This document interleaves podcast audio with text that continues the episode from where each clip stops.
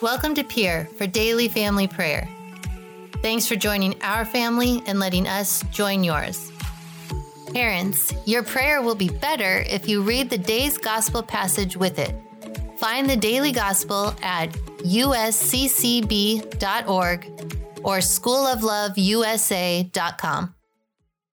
In today's gospel, we have one of the most troubling gospel passages because of how it seems that Jesus is treating a woman who's in a desperate, desperate situation. But actually, when we know more about it, it's astonishingly beautiful. So Jesus is in the area of Tyre, which is against the Mediterranean Sea up by the northern part of Israel, and it's a heavily Gentile area. And that's important for this gospel.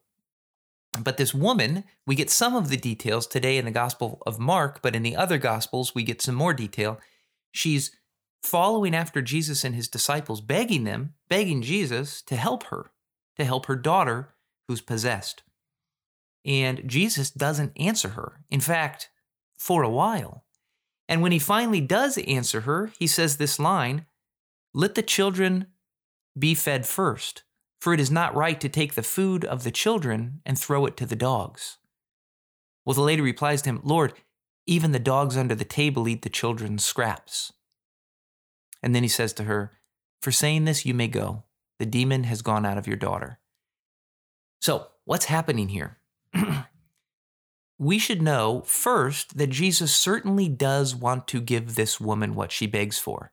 And ultimately, he does give her what she's begging for.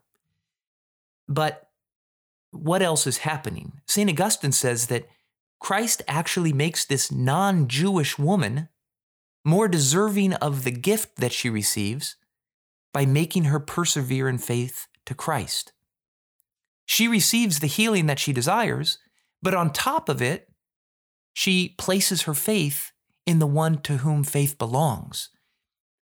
In a sense, she wants the blessing of the Jews, the blessing of the children, but she doesn't have, at first, it seems like, a desire to be a Jew. She just wants the healing. And Jesus says, in a sense, it's not enough to just heal your daughter. We need to heal your souls. So he takes a Gentile woman, and by allowing her to go through a trial, she can't just get the quick answer she wants and go on to live a life in the wrong religion. No, he makes her merit the gift. He makes her deserve it more. And the way she deserves it more is by having true faith where it belongs, in the right religion, the religion there of the Jews, putting her faith in Jesus Christ. So she gets what she wants, the healing of her daughter, but she also gets what she truly needs as well, which is true faith in the one God. Well, it's worth mentioning here that um, we seem to see more evil spirits in the Gospels areas that are outside of traditional Jewish areas. Well, there's a reason for this. Those who are open to God receive his blessings. And one of his blessings is protection from evil. And those people receive those blessings in a different way than those people who are not open to God.